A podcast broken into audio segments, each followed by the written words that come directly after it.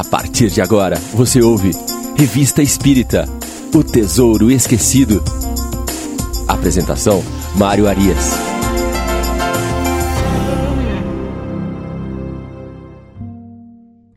Olá, ouvintes da Rádio Idefran. Estamos de volta com o programa Revista Espírita O Tesouro Esquecido. Hoje, o nosso programa de número 20, nós vamos dar continuidade à análise dos nossos artigos da Revista Espírita de maio de 1858. Para aqueles que estão iniciando a sua viagem pela Revista Espírita no dia de hoje, nós gostaríamos de lembrar que o nosso programa é um programa semanal que trata de avaliar os artigos da Revista Espírita de ordem cronológica e que todos os episódios anteriores estão disponíveis no nosso canal do YouTube ou no Spotify em formato de podcast. Portanto, visite o nosso canal do Idefran no YouTube, dê o seu joinha, passe a curtir o canal, passe a seguir o canal e venha conosco nos acompanhar nessa viagem pela Revista Espírita, que, como nos disse um amigo há poucos dias, trata-se de um city tour pela construção da doutrina espírita, tendo como guia Allan Kardec. Então é um luxo podermos estudar a doutrina espírita direto da fonte, acompanhando cada passo do codificador na recepção desta, que é uma maravilhosa fonte de conhecimentos da nossa condição de espíritos na caminhada evolutiva. Sem mais delongas, vamos para o nosso primeiro artigo de hoje, já caminhando para o final do mês de maio de 858. Uh, Kardec vai tratar aqui de mais um artigo sobre Luís XI. É, trata esse artigo trata da morte deste que foi um monarca famoso francês e ele se intitula Morte de Luís XI, do manuscrito ditado por Luís XI à senhorita Hermance Dufault. Kardec começa com uma nota, onde ele vai dizer: Chamamos a atenção do leitor para as observações feitas sobre essas notáveis comunicações em nosso artigo de março último. Para aqueles que estão acompanhando o nosso programa, vão se lembrar de que este monarca, Luís XI, deixou a senhorita Hermance Dufour informações muito interessantes, detalhes muito interessantes acerca de sua vida e agora acerca dos momentos derradeiros dessa é, caminhada dele pelo planeta Terra e que é, vieram trazer, preencher algumas lacunas da história. Então, a, a senhorita Hermance Dufour era uma médium bastante jovem e que ela tinha esta propensão para receber estas informações históricas. Tanto que depois ela viria a escrever vários livros. Ela escreveu a respeito de Joana d'Arc, depois ela viria a ser uma escritora também, sempre voltada para essa questão de romances históricos e de trabalhos voltados para a descrição das personalidades e suas vidas. O que já é interessante porque nos demonstra, dentro do processo mediúnico, algumas aptidões. Então, assim como existem médiums que vão fazer, como a senhorita Hermance Dufour, é, é, romances históricos, biografias, esse tipo de, de comunicação, nós temos outros tantos mais inclinados aí a questões científicas, outras a questões morais e religiosas, outros já estão ali trabalhando nas frentes das manifestações físicas, com pinturas, com manifestações de efeitos físicos em geral, cada um com o seu propósito, é, sendo que o médium basicamente é uma ferramenta utilizada pelo espírito para fazer esta comunicação e para trazer as informações conforme os propósitos da espiritualidade maior naquele momento em específico. Mas esse artigo bastante interessante aqui, que fala da morte do Luiz XI, é, começa dizendo ali, relatando os momentos finais da sua vida e destaca fatos bastante interessantes. Ele começa da seguinte maneira: Quando não restavam mais esperanças, Olivier Ledain me disse duramente, em presença de Francisco de Paula e de Cotier, da seguinte forma: Majestade, temos que desobrigar-nos de um dever. Não tenhais mais esperança neste santo homem, nem em qualquer outro, porque chegais ao fim. Pensai em vossa consciência, não há mais remédio. E aí Luiz XI relata: A essas palavras cruéis, operou-se em mim uma revolução completa. Eu já não me sentia o mesmo homem e admirava-me de mim mesmo. O passado desenrolou-se rapidamente a meus olhos e as coisas me apareceram sob um aspecto novo. Um não sei que de estranho passava em mim. O começo deste artigo, o começo desta deste relato trazido pelo Luiz XI, já nos traz alguns pontos de reflexões, alguns pontos bastante interessantes. Quando ele vai dizer aqui que o passado se desenrolou rapidamente diante dos olhos dele, é interessante porque é muito comum nós observarmos pessoas, às vezes com experiências de quase morte, aquelas pessoas que tiveram ali é, em coma muito tempo, né? pessoas que passaram por paradas cardíacas e depois retornaram, fazer esse relato de que naquele momento em que é o momento definitivo da vida humana, que é o momento do desenlace, do desencarne, que nesses exemplos que nós estamos dando, essa pessoa obviamente não, não é, se concretizou, mas muitos informam ter tido esta mesma visão, de que a vida passou por eles como um filme, né? Então aqueles momentos da experiência, os momentos que nos definem, passam por, por nós nesse momento derradeiro. É como se o espírito tivesse um choque ali de realidade e ele revivesse toda a sua experiência. E é interessante porque vai passar também pelo espírito aquela sensação consequente da realização, do resultado final do processo. Se ele foi um espírito que ele aproveitou o seu processo encarnatório, você vai perceber que esses relatos são repletos de paz, daquela sensação de dever cumprido. Caso ele tenha desperdiçado esta situação de encarnação, o seu planejamento reencarnatório, seja vinculando-se ao materialismo, seja praticando maldades, seja não exercitando aquelas virtudes que o levaram a reencarnar para poder exercitar, ele vai ali trazer uma angústia, aquela sensação de oportunidade desperdiçada. Então, através desses relatos desses espíritos e de outros tantos que a gente já vem desfiando aqui no nosso programa e tendo a, a condição de avaliar, nós vamos podendo refletir e vamos começar a observar como é que nós temos que levar a nossa vida, de que forma, aquilo que é importante, o que não é, para que nesse momento que é inexorável, que vai chegar a todos nós, o momento do nosso desenlace, do nosso desencarne, quando passar esse filme por nós, que nós possamos ter a sensação de paz, de estar ali com o dever cumprido, de termos aproveitado a nossa reencarnação, de sabermos que nós demos algum passo rumo ao nosso processo evolutivo. Não vem ao caso aí o tamanho desse passo ou quantos passos foram. O problema é nós não ficarmos estacionados. O problema é nós não angariarmos mais dívidas do que aquelas que nós entramos aqui no nosso processo reencarnatório. Nós já temos conhecimento suficiente para compreender que a nossa missão é caminhar em frente rumo à luz se nós ficamos aqui parados, estacionados, né, meio que entretidos pelas questões materiais, nós vamos, no momento desse filme, sentir essa sensação de angústia, essa sensação de tempo perdido. E o tempo, assim como a flecha, uma vez desferida, não volta. Não há como nós voltarmos no tempo e aproveitar algo que nós já desperdiçamos. Um pouco à frente no artigo, vai dizer: Vi-me só com meu confessor Francisco de Paula, Ledaim e Cotier. Francisco me fez uma tocante exortação.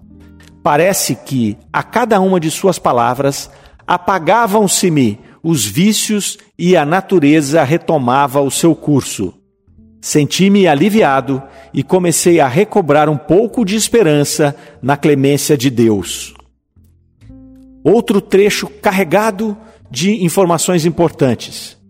Quando ele informa ali que no momento em que o seu confessor fazia aquela exortação, né, o seu espírito já ia sentindo ali, apagavam-se-me os vícios e a natureza retomava o seu curso. O que ele quis dizer com apagavam-se-me os vícios?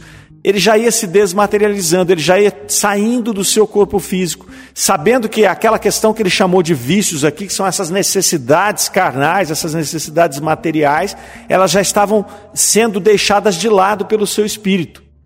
Então ele demonstra aqui uma resignação ante o inevitável. O espírito reconhece a sua natureza de espírito imortal. É óbvio que se ele fosse muito materializado, ou se for um espírito muito materializado, a sensação nesse momento é de desespero, de perda, de revolta, de medo. Mas se nós fizemos aquilo que nós viemos aqui para fazer, se nós estamos com a consciência tranquila, a esse momento em que nosso espírito realiza o inevitável, olha, eu tenho que voltar para casa, o processo vai ser esse mesmo, a sensação de paz, de tranquilidade, de termos cumprido o nosso dever. Então isso nos leva a refletir também, mais uma vez, a respeito da transitoriedade da vida. E a tecermos essa reflexão como um exercício importante para o nosso espírito, porque nós não sabemos exatamente qual será o momento do nosso desenlace. Né? Isso pode, aqui no meu caso, acontecer daqui uma hora, daqui 10 minutos, ou pode acontecer daqui 30 anos. Como eu tenho 50 anos, eu não vou ficar com expectativa maior de 30. Né? Mas vamos supor que a minha caminhada seja longa, nós estamos aqui imaginando 30, 35 anos, como muito, para o final. Então, é o momento em que a gente já pode começar a refletir sobre isso, né? a começar a preparar o terreno para a volta para casa, sem, obviamente, deixar de trabalhar a cada dia, enquanto encarnados, como encarnados, para construir este momento de passagem né, onde esse filme que ele falou ali atrás vai passar por nós e vai nos deixar com a sensação de dever cumprido. Vamos a mais um trecho desse artigo tão importante. Terça-feira, 30 de agosto, pelas sete horas da noite, caí em nova prostração. Todos os presentes me julgaram morto e se retiraram. Olivier, Ledain e Cotier, sentindo a execração pública, haviam ficado junto ao meu leito, já que não tinham alternativa. Em breve, recuperei completamente a consciência. Ergui-me, sentei-me na cama e olhei em torno. Não havia ninguém de minha família. Nenhuma mão amiga procurava a minha, neste supremo instante, para suavizar a minha agonia num último contato. Aquela hora, talvez, meus filhos brincassem enquanto seu pai morria Ninguém pensou que o culpado ainda podia contar com um coração que o compreendesse o seu.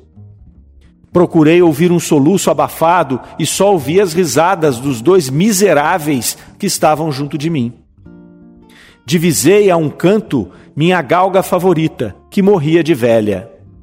Meu coração pulsou de alegria, pois eu tinha um amigo, um ser que me estimava.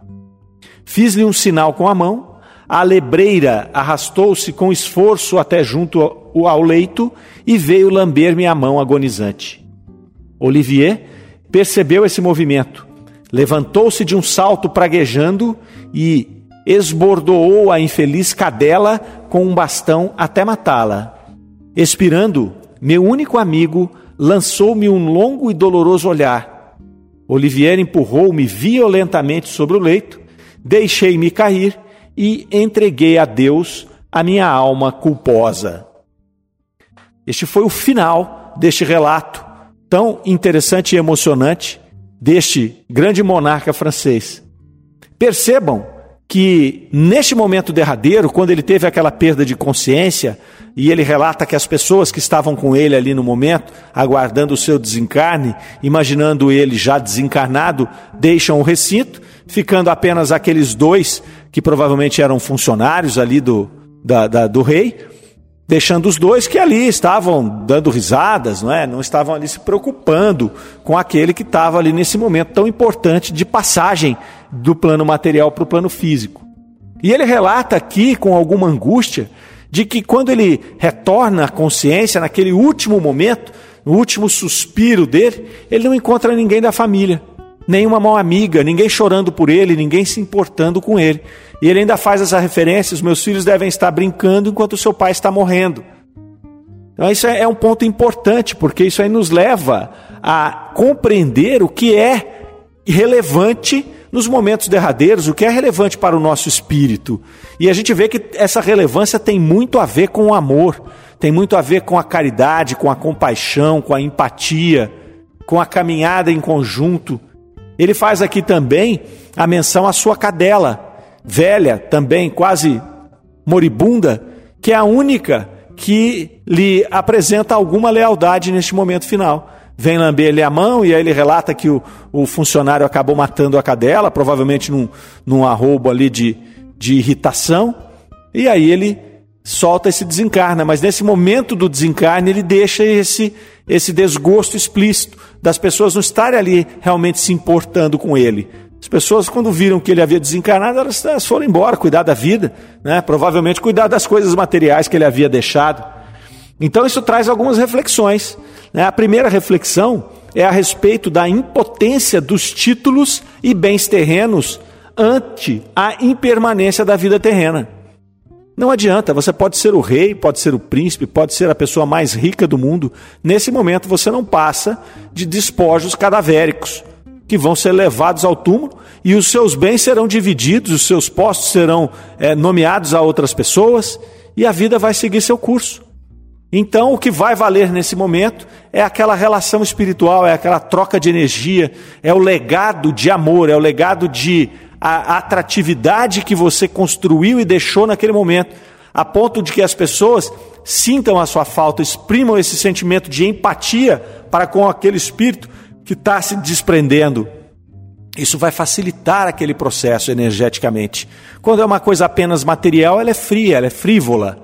E aí aquele espírito ele sai com aquela sensação que nós mencionamos há pouco de perda de tempo. O que eu construí aqui?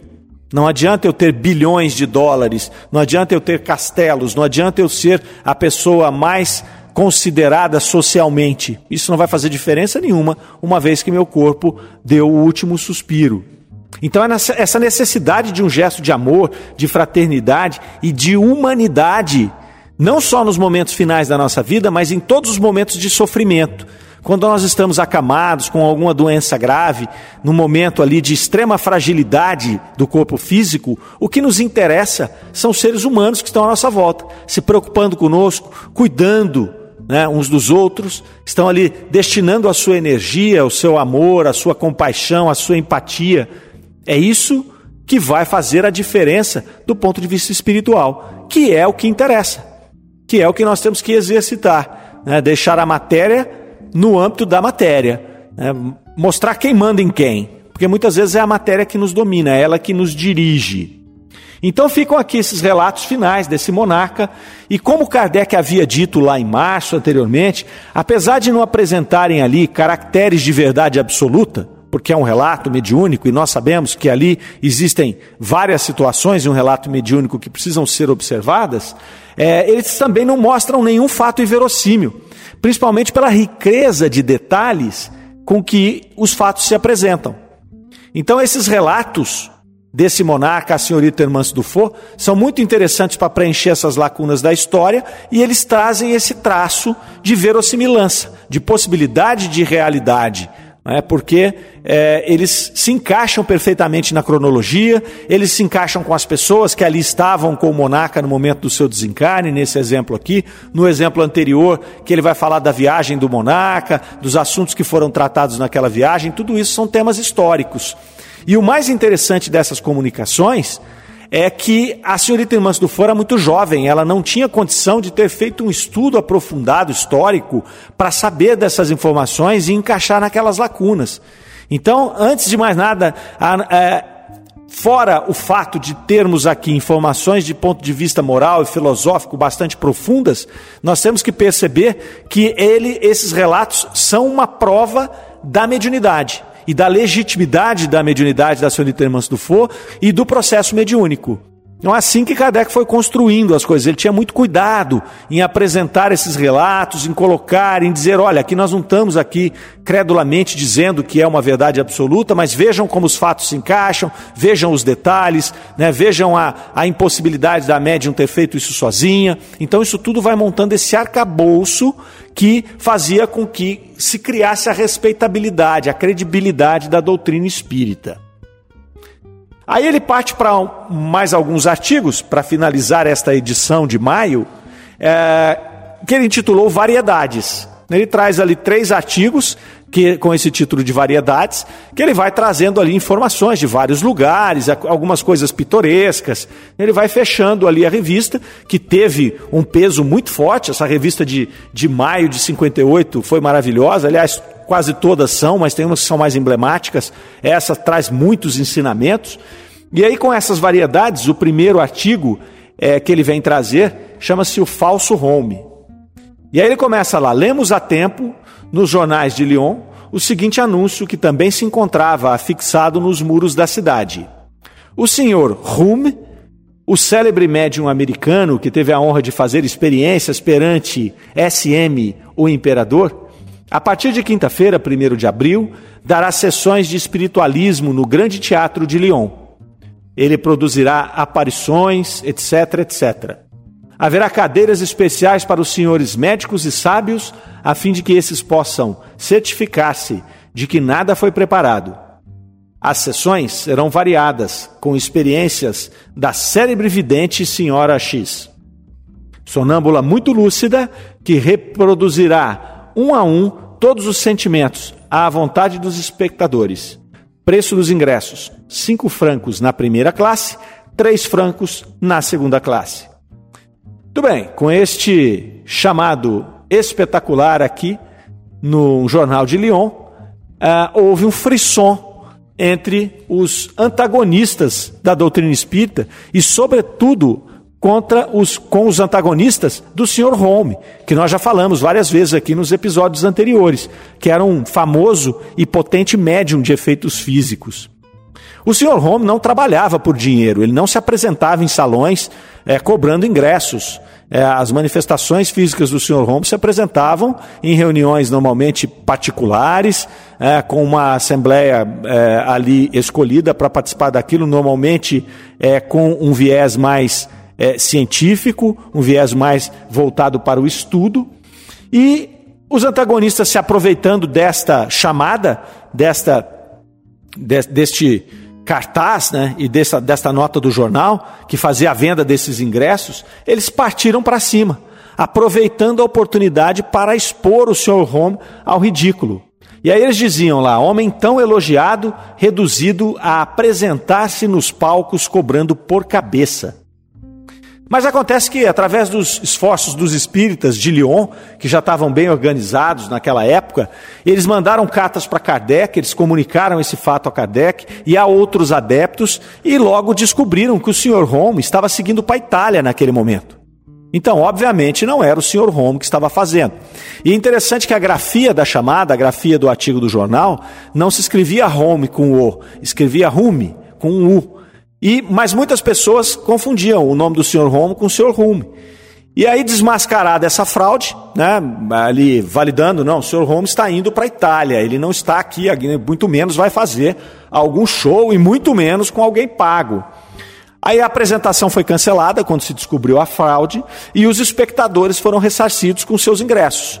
O organizador ali devolveu os ingressos para todo mundo e tudo mais. E o farsante, então, ele apresenta uma nota informando que não conhecia o Sr. Rom e tampouco as suas habilidades, que se apresentava como nome de Rume coincidentemente. E aí ele segue com um turbilhão de desculpas, informando ali que aquilo foi um mal entendido e tudo mais, e ele foi embora, sumiu. E aí Kardec vai concluir ao final desse artigo, afirmando ali a credibilidade da doutrina espírita, que não mais temia as palhaçadas e o charlatanismo, e que esses eventos, como o que aconteceu, na verdade, eles acabavam por servir como propagação da doutrina. Então a doutrina espírita estava ali já no momento de credibilidade, no momento em que os próprios espíritas mais organizados combatiam esse tipo de manifestação. Nós temos que lembrar que no começo do processo, né, no primeiro período, que Kardec viria a chamar posteriormente de período da curiosidade, é, nós tivemos o evento das mesas girantes, e esses eventos, eles foram é, muitas vezes levados para os salões onde se cobravam para poder fazer aquelas manifestações. E elas aconteciam naqueles salões. Acontece que naquele momento havia um propósito da espiritualidade, que era justamente é, aguçar a curiosidade das pessoas para os fenômenos que estavam acontecendo no mundo todo. Então havia uma justificativa. A partir do momento em que a doutrina toma o seu rumo filosófico e científico, ela tende a perder este caráter de curiosidade, esse caráter de exibicionismo, e ela passa a cumprir o seu papel de regenerador da humanidade. Um longo papel, é óbvio, as coisas não vão acontecer em 50 anos, em 100 anos, mas ela já vem se fixando em bases mais sólidas para poder concluir com o seu projeto, com o seu objetivo, traçado nas esferas mais altas da espiritualidade. Então, esse artigo traz para nós a importância de nós não nos deixarmos levar por qualquer tipo de exibição ou de manifestação sem um exame minucioso e isento de credulidade, independentemente de quem seja o médium ou o espírito que se identifica. Isso é fundamental para nós espíritas. A doutrina espírita está recheada de más informações, ela está recheada de médiums que ou são médiums puramente anímicos, que têm uma mediunidade é, não muito aguçada, mas que por vaidade, às vezes por ignorância, por alguma razão, qualquer que seja, eles acabam produzindo manifestações que são muito anímicas, e essas manifestações fogem dos conceitos da doutrina espírita. Então, independentemente de quem seja o médium, de quem seja o espírito comunicante, é a obrigação de um espírita sério avaliar as comunicações, colocar sobre o crivo da doutrina espírita, olha, isso está em concordância com aquilo que os espíritos nos trouxeram através da codificação de Kardec? As pessoas falam, ah, mas Kardec não sabia tudo. A doutrina não é de Kardec, a doutrina é dos espíritos. E depois de Kardec, nós ainda temos uma série de obras aí bastante sérias, né? sobretudo podemos citar aí as obras de Chico Xavier, muitas delas ainda estão em estudos, a gente não conseguiu compreender tudo aquilo que o Espírito, por exemplo, André Luiz veio trazer para nós, então nós temos que separar, nós temos que compartimentalizar as ideias, aquilo que já está provado pela, pela ciência, a gente acopla na doutrina, aquilo que tem as bases doutrinárias, a gente acopla a doutrina, aquilo que não tem, a gente separa para uma análise posterior. Então nós temos que ser criteriosos, temos que ser minuciosos. Kardec nos ensinou isso.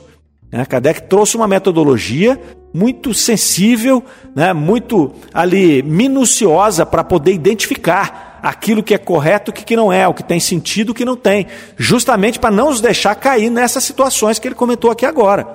De um indivíduo vir, começar a cobrar ingresso, e aí ele começa a mistificar as coisas, às vezes até um médium mesmo. Então a gente tem situações aí de médiums de efeitos físicos que se desvirtuam, de muitas vezes médiums que têm capacidade, por exemplo, de mediunidade de cura, que começam num trabalho maravilhoso, com um belíssimo planejamento reencarnatório e ao longo do caminho se perde. Começa a se envolver com o materialismo, com o dinheiro, com o poder, com a fama, com o ego, e ele se perde, se desvia. E muitas vezes nesse desvio, ele perde a sua mediunidade. Não porque ele perde o potencial físico, mas porque os espíritos superiores que estavam com ele fazendo aquele trabalho, ao perceberem o seu desvio, se afastam. E aí ele fica à mercê da espiritualidade inferior. Ele vira um joguete desses espíritos. E muitas vezes aí não tendo mais o apoio dos espíritos superiores que vão produzir os seus fenômenos, ele começa a mistificar, ele começa a criar situações é, em que ele manipula os fatos Seja isso uma carta de um ente querido, seja uma cirurgia mediúnica, seja uma manifestação física, o que for.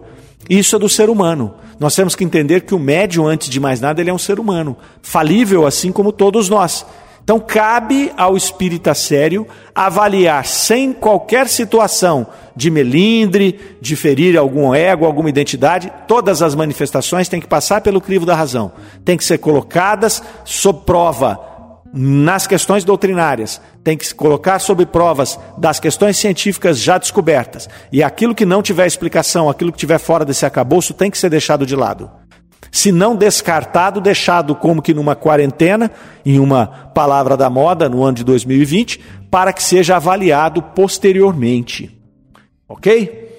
Seguindo aqui, nós temos dentro dessas variedades um outro artigo bastante interessante, pitoresco também, uma matéria é, de um jornal, o jornal é o Independente do Baixo Charente.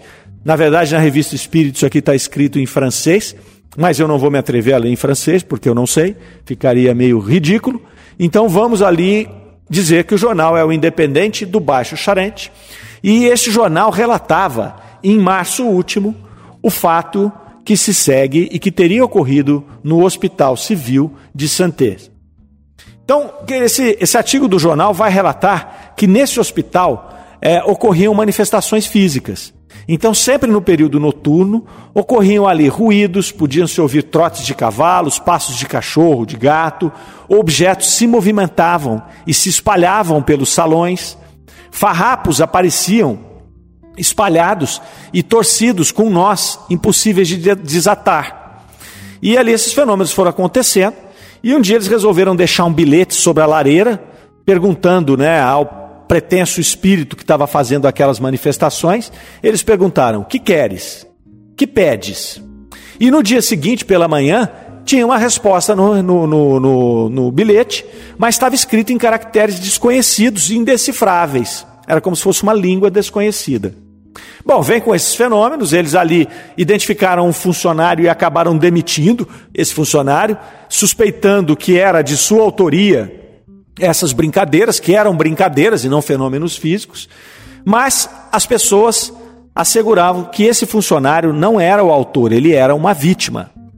Então Kardec replica aqui esse artigo do jornal e ele vai fazer uma observação. Ele vai dizer: ainda não tivemos tempo de verificar a autenticidade dos fatos acima. Publicamos-los com as devidas reservas. Fazemos notar, entretanto, que, se inventados, não são menos possíveis e nada apresentam de mais extraordinário que muitíssimos outros do mesmo gênero e que foram perfeitamente constatados. Olhem que bacana isso aqui. Kardec pega esse relato, ele não sabia se esse relato era verdadeiro ou não, se eram fenômenos de manifestações espirituais, manifestações físicas, ou se era uma brincadeira do funcionário, mas ele traz, ele faz questão de trazer, colocar na revista espírita e fazer essa nota se inventados, não são menos possíveis. Porque esses fenômenos representavam vários fenômenos é, de manifestações físicas que já haviam sido comprovados. Então, aqui o que ele está fazendo? Ele está fazendo meio que um álibi aqui do funcionário, né? dizendo: olha, prestem atenção aqui no julgamento do rapaz, porque esses fatos acontecem de fato. Né? A não ser que estivesse uma prova naquela época ali, meados do século XIX, não havia câmeras para que a gente pudesse ver o que o rapaz está fazendo. Né? Então não sei como é que aferiram. Mas é interessante porque Kardec coloca o fato, que é pitoresco, que estava no, em um jornal é, não espiritualista, e ele traz esta informação de que os fatos ali ocorridos são fatos corriqueiros nas manifestações que já haviam sido constatadas. É bem interessante que ele vai colocar isso aqui nesse, nesse ponto de variedades. Então ele vai mostrando para nós que a revista espírita ela é de fato aquela tribuna livre que ele vem colocar lá na introdução da revista espírita.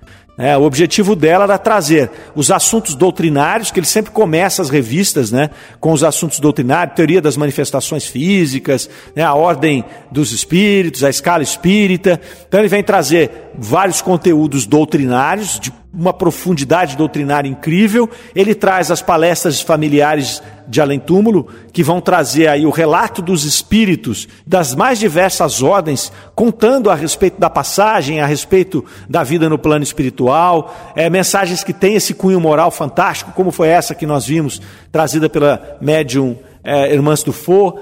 E aí ele vem trazer depois essas variedades, que são artigos de jornais que ele vai pensando que aconteciam na época, para mostrar para o leitor, né, tanto para o leitor daquela época, mas mesmo para nós que estamos lendo isso aí há mais de 150 anos, é, o que acontecia no mundo, que os fenômenos é, fenômenos espirituais, os fenômenos espíritas estavam acontecendo nas diversas frentes, nos diversos países e das mais diversas formas. Então ele formou essa tribuna livre. É muito bacana esse lado da revista espírita, porque traz essa leveza, nos coloca lá no século XIX, né, junto com Kardec ali, avaliando, entendendo o que, que ele passou naquele momento né, de, de, de codificação da doutrina. Então vai fazendo realmente o que a gente chamou no começo do programa de uma viagem. A gente vai viajando, a gente vai pensando. A gente quer, para aqueles que gostam de história, a gente vai lá recordar Paris, vai ver documentários de Paris daquela época, então você vê os, as fotos, né, como era Paris, e você fica imaginando, né, Kardec ali, né, caminhando naquelas ruas, né, podendo ali, a gente vai se aclimatando, vai voltando no tempo ali e vai sentindo aquele ambiente. É muito bacana. E aí o último artigo de maio de 58, é, ele vai chamar Sociedade Parisiense de, Parisiense de Estudos Espíritas, fundada em Paris em 1 de abril de 1858. Vamos ler aqui um trecho pequeno e vale a pena ler na íntegra, porque é um momento histórico. Começa assim: a extensão, por assim dizer, universal que tomam diariamente as crenças espíritas fazia desejar-se vivamente a criação de um centro regular de observações. Esta lacuna acaba de ser preenchida. A sociedade, cuja formação temos o prazer de anunciar, composta exclusivamente de pessoas sérias, isentas de prevenções e animadas do sincero desejo de esclarecimento, contou, desde o início, entre os seus associados, com homens eminentes por seu saber e por sua posição social. Estamos convictos de que ela é chamada a prestar incontestáveis serviços à constatação da verdade. Sua lei orgânica lhe assegura uma homogeneidade sem a qual não haverá vitalidade possível. Está baseada na experiência dos homens e das coisas e no conhecimento das condições necessárias às observações que são o objeto de suas pesquisas. Vindo a Paris, os estranhos que se interessam pela doutrina espírita encontrarão, assim, um centro ao qual poderão dirigir-se para obter informações e onde poderão também relatar suas próprias observações. Então, aqui trata-se de um momento histórico, que é a, a divulgação da fundação da Sociedade Parisiense de Estudos Espíritas, que aconteceu em 1 de abril de 58. Essa nota foi escrita aqui, assinada por Allan Kardec, e tem uma nota de rodapé em que ele coloca: para informações relativas à sociedade, dirigir-se ao senhor Allan Kardec, na rua Sainte-Anne, número 59, das 3 às 5 horas, ou ao senhor Ledoyen, livreiro, na Galeria de Orleans, número 31, no Palais Royal. Então aqui nós estamos vendo a construção da doutrina espírita, a criação da Sociedade Parisiense de Estudos Espíritas, a forma como Kardec coloca aqui né, que o seu estatuto estava ali trazendo, buscando essa diversidade, essa seriedade, que ela era formada por pessoas com esse espírito que ele chamou aqui isento de prevenção e animados dos sinceros desejos de esclarecimento, com compromisso com a verdade então, esse era Allan Kardec, essa era a Sociedade Parisiense de Estudos Espíritas.